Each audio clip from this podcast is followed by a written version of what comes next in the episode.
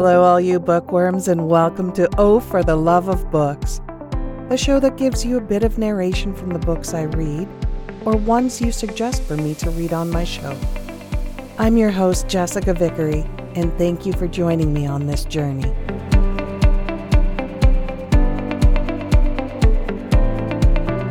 This is the next chapter in Lost Soul by Adam Wright, the first book of the Harbinger PI series. The main character is Alec Harbinger, who is a preternatural investigator, which means he's the guy you go to when your spouse gets bitten by a werewolf or your boyfriend is kidnapped by a demon. At least he was the guy until the Society of Shadows sent him to a sleepy town in Maine that had a rating of zero on the supernatural occurrence scale. Alec plans to spend his days sitting around the office drinking coffee made by his new assistant, Felicity, until a woman hires him to find out if her son has been possessed by a demon at a rich kid's party. And a young man comes into the office insisting he's been bitten by a werewolf. The supernatural occurrence scale jumps from zero to hero. Oh, yeah, and someone in the society wants him dead. I guess it's time to sharpen the swords and get to work.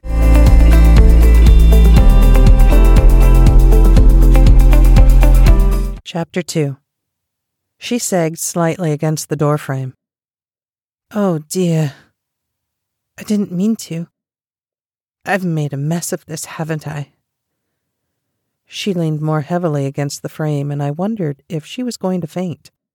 I rushed over to her and took her hand and shoulder, guiding her to one of the client chairs by the desk. Felicity was shaking her head and looking at the floor with tears in her eyes. She kept mumbling, I can't believe I'm so stupid. Take a seat, I said, pushing her gently into the chair. I sat on the edge of the desk. Would you like a drink of water or something? She shook her head, still staring at the green carpet. I'll be fine in a minute. Then she looked up at me with watery eyes and said, I'm sorry. Hey, don't worry about it. You were just doing what you were told to do. I don't hold it against you. What gave me away? she asked. Well, first, there's the fact that I've never had an assistant before. I didn't even have one in Chicago so I doubt the society would think I'm going to need one working this small town. Then there's your accent. You're obviously from England, so that probably means you were sent here from the London headquarters. Why do I warrant an assistant all the way from headquarters? The answer is I don't. Felicity nodded slowly. And another thing, I said. Since you're from London, I'm willing to bet that you were sent here by my father. She nodded again. I was assigned to you by the inner circle, but I was to report to your father directly, yes. A tear rolled down her left cheek when she spoke again, her voice cracked slightly. This is my first assignment, and I've ballsed everything up on my first day. The society will kick me out. She began to cry softly. I hate it when people cry in front of me. I never know what to do, and that makes me feel uncomfortable and helpless. Hey, hey, there's no need to cry. I said softly. I'll find you a tissue. I left the room and went into Felicity's office where I found a box of Kleenex on her desk. When I returned, she had composed herself and was sitting up straight. Her eyes were still leaking, though. I handed her the box of tissues. Thank you, Mr. Harbinger, she said, dabbing at her eyes.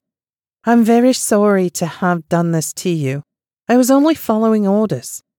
Now I must return to London and inform the inner circle of my failure to carry out my duties. She got up and walked towards the door. Hey, wait, I said. You haven't done anything to me except give me coffee and apple bakes. I took a bite of one of the bakes. The sweet apple and cinnamon filling melted on my tongue. I said, These are delicious, by the way.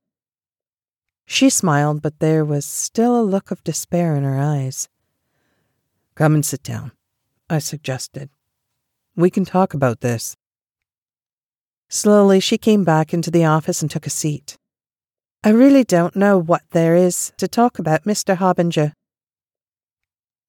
I told you call me Alec.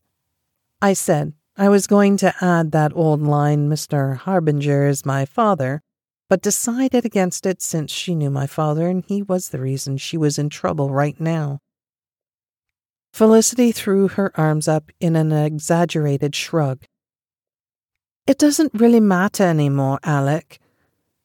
Our working relationship is over. When the society finds out I failed to stay undercover, they'll recall me to London. Maybe, I said. But first they'd have to find out. Besides, there's no way the inner circle could think I wouldn't figure out that you were here to spy on me. I think this is more of a case of them letting me know that they're watching me, in case I screw up again. She frowned at me. Screw up again? Oh, they didn't tell you why you were spying on me in the first place? They didn't mention Paris? Her frown deepened. Paris, France? I nodded. If they didn't mention it to you, don't worry about it. I certainly wasn't in the mood to go over all that again. I'd spent more than enough time explaining it to the inner circle under interrogation a few months ago. I don't know anything about Paris, she said. I was just told to come and work for you and send a report to headquarters once a month, or more often if you behave strangely. I nodded. Yeah, that figured. It seemed to me that the inner circle, led by my father, had decided to use Felicity Lake as a pawn in a game that was being played between them and me. Even I didn't know what the game was. As far as I was concerned, I'd been questioned about the events in Paris and demoted from my office in Chicago to sleepy town Dearmont. I thought that was the end of the matter, but the fact they'd sent someone to spy on me suggested otherwise.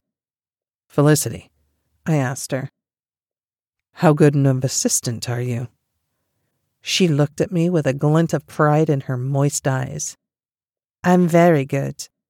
I've been through the Society's three year course, and I was hoping to become an investigator like yourself. As you know, that requires at least a year working with a fully fledged investigator. Ah, I said, understanding now. And that's how they sold you on this job. They told you that the time you spent working with me and spying on the side would count towards your time in the field. She nodded.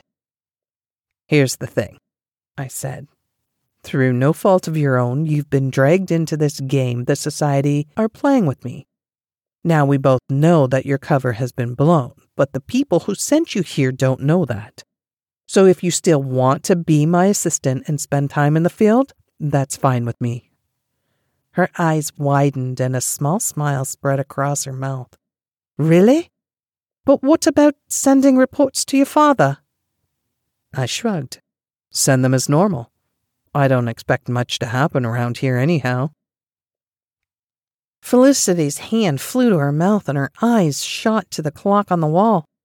Miss Robinson! Miss Robinson? I had no idea what she was talking about. Your client. She'll be here soon. I have to get everything ready. I followed her eyes to the clock. It wasn't even eight yet. I thought you said she was coming at nine. She is, she said, getting up. So she won't be here for another hour. Still, I need to prepare the reception area and make more coffee and fix my makeup. Okay, I said, I guess I couldn't blame her for being nervous on her first day. So you go do that and I'll hang around here. She nodded and scuttled to the door. Before she went out, she turned back to me and said, Thank you. Before I could reply, she disappeared into the hallway. I sat in the big leather chair behind the desk and swiveled the seat from side to side a few times. surveying my new office. It would take me some time, but I could probably get used to this place. Rolling the chair over to the window, I peered out at Main Street. The sun was up now, and the street was busy with people opening up their businesses or just strolling along the sidewalk.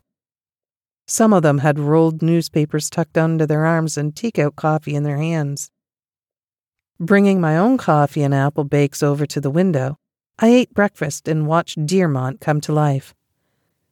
That might be overstating things. Sure, the traffic increased, and a few townsfolk wandered along the sidewalk, but this was hardly Chicago. I wondered what preternatural problem Miss Robinson could possibly have in a place like this. Obviously, I knew enough not to judge the town by its outward appearance.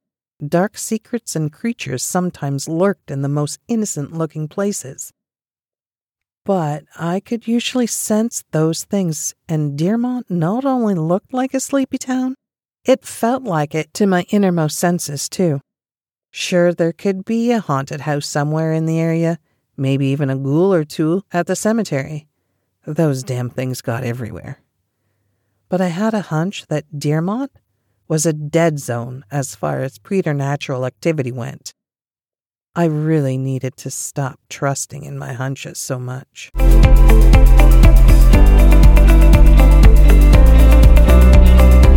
So, what drew me to this book was the subject. I love anything that is paranormal or out of the norm. I read a lot of books that are far from reality as possible, especially books with ghosts in them because I believe in ghosts. I also like reading fantasy and some science fiction. Mystery and thrillers are on the list too. Well, really, I don't think there is a genre that I don't like. And my ideal job is audiobook narration, which is what I'm working towards. Now I just need to start a business that I can do to complement the audiobook narration job. That way I have the time to spend prepping the books to narrate and doing what I need to do.